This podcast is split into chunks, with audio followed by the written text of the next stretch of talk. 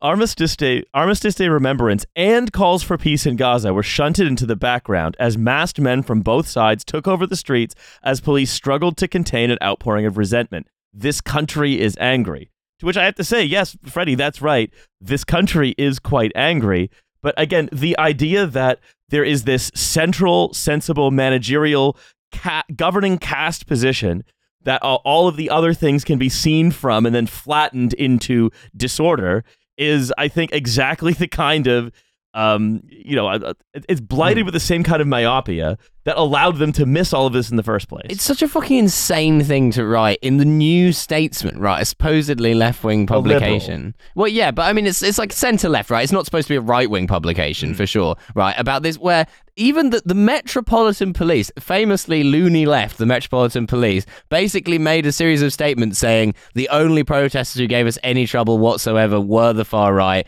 All of our officers were engaged basically in trying to prevent the far right from attacking the Palestine protests. All of the officers who were attacked were attacked by members of the far right. And then in the New Statesman, you're just like, seems like both sides were attacking the police. It's like, just literally just print what the police fucking said. Like, this is the only time will I will ever say, print exactly what the police said and take them at their word. But fuck me, if even the police haven't found a way to take the side of the far right, maybe, maybe the far right were the guys who were the problem. Mm. Uh, but but the thing is, both sides were wearing masks, right? Which mm. makes mm. them equally bad.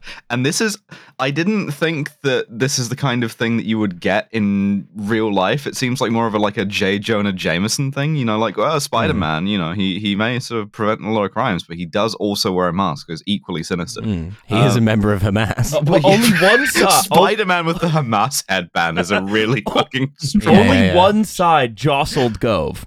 That's mm. true.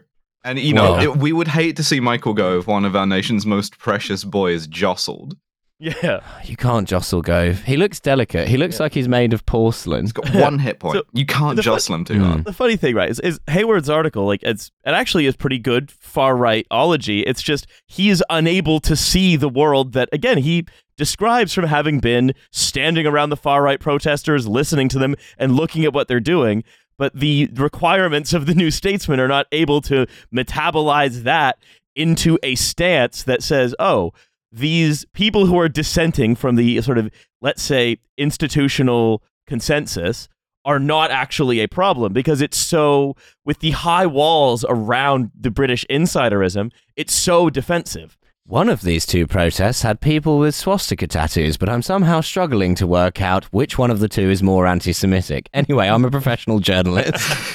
well, it's unable to confront just how like normal and embedded within the official governing caste of this country the far right actually is. And mm. so it has to draw equivalences between like when the Democratic Football Lads Alliance does a few does a few mm. bumps and comes into London spoiling for a fight, and then the like large one of the probably the largest like anti-war march in the UK since the Iraq War. Yeah. You know, and it, it seems to be like none of these people, whether the um the the far right guys who are like I get very funny taunting the police being like you're not even English anymore, you're woke.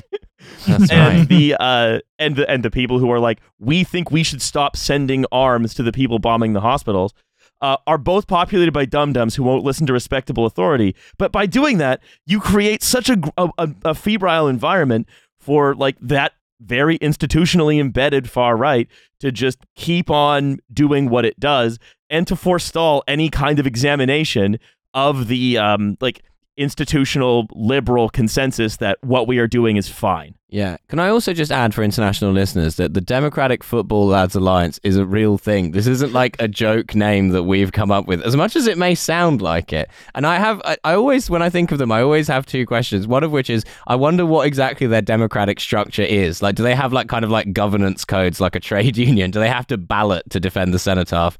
And second of all, they do sound kind of like a small communist country, like a bunch of like a bunch of football lads seceded from Millwall and created their own kind of of like Stalinist state.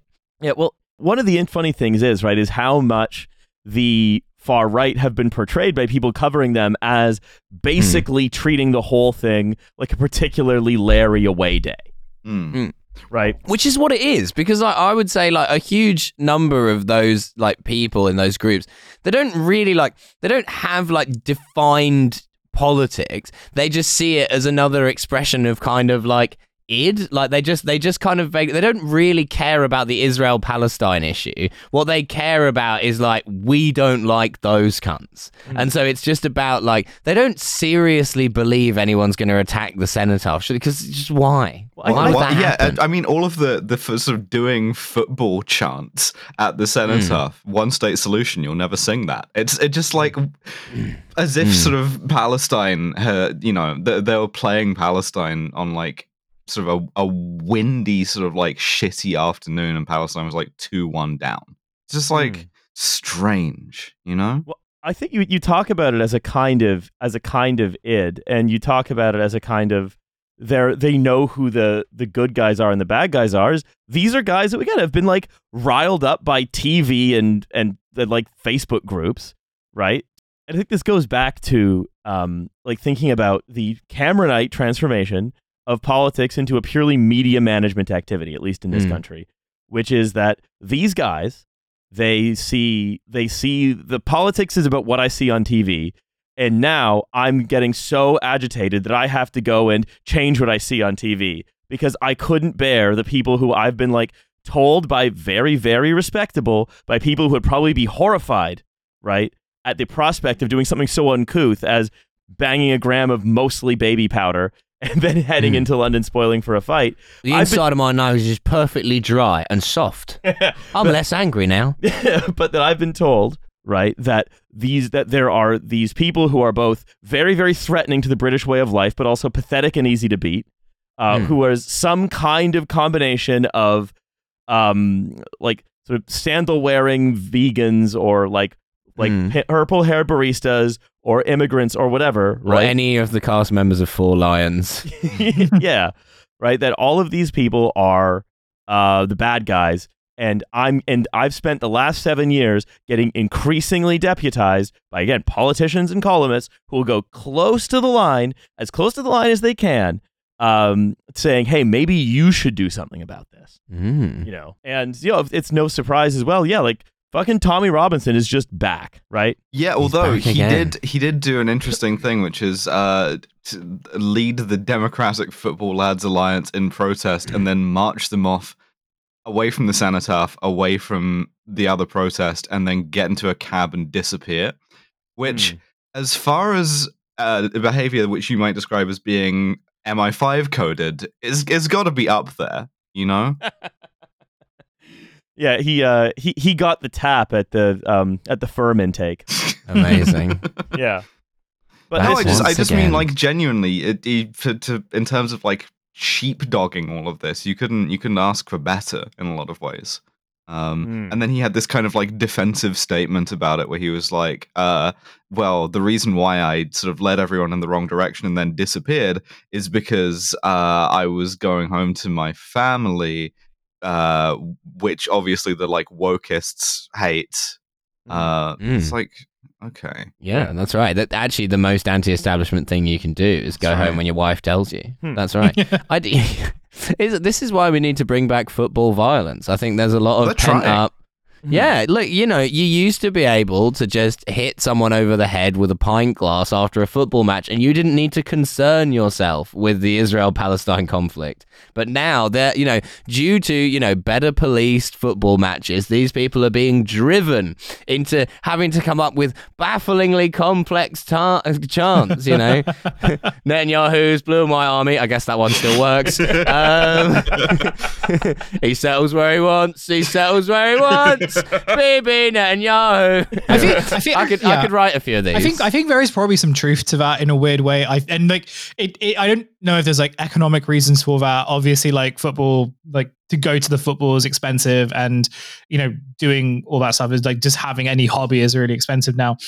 I think the other part of it is also again it comes back to like the TV sort of existing to rile you up um, and everyone sort of having to sort of participate in like whatever is decided to be the discourse, whether you like it or not.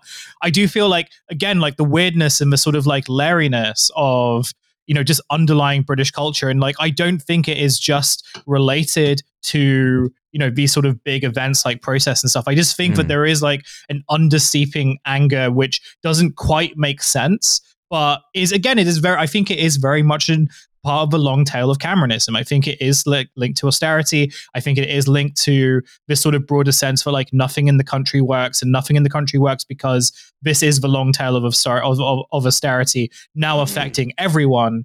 Um, very in contrast to like the Cameronian promise of like you know the big society and the idea that like you know the state can sort of uh, take some steps back because this you know broader civic society that we have will sort of step in realizing that wasn't the case. And so i do think that like a lot of this anger which is then channeled into these kind of like constantly repeating culture wars is partly responsible for why you have like the millwall ultras or whatever like sta- you know, kind of fighting for Israel, but not really understanding why they're doing that, other than to be mm. like, I don't like these cunts. And that's really it. The explanation really comes down mm. to I'm really angry and I don't like these cunts.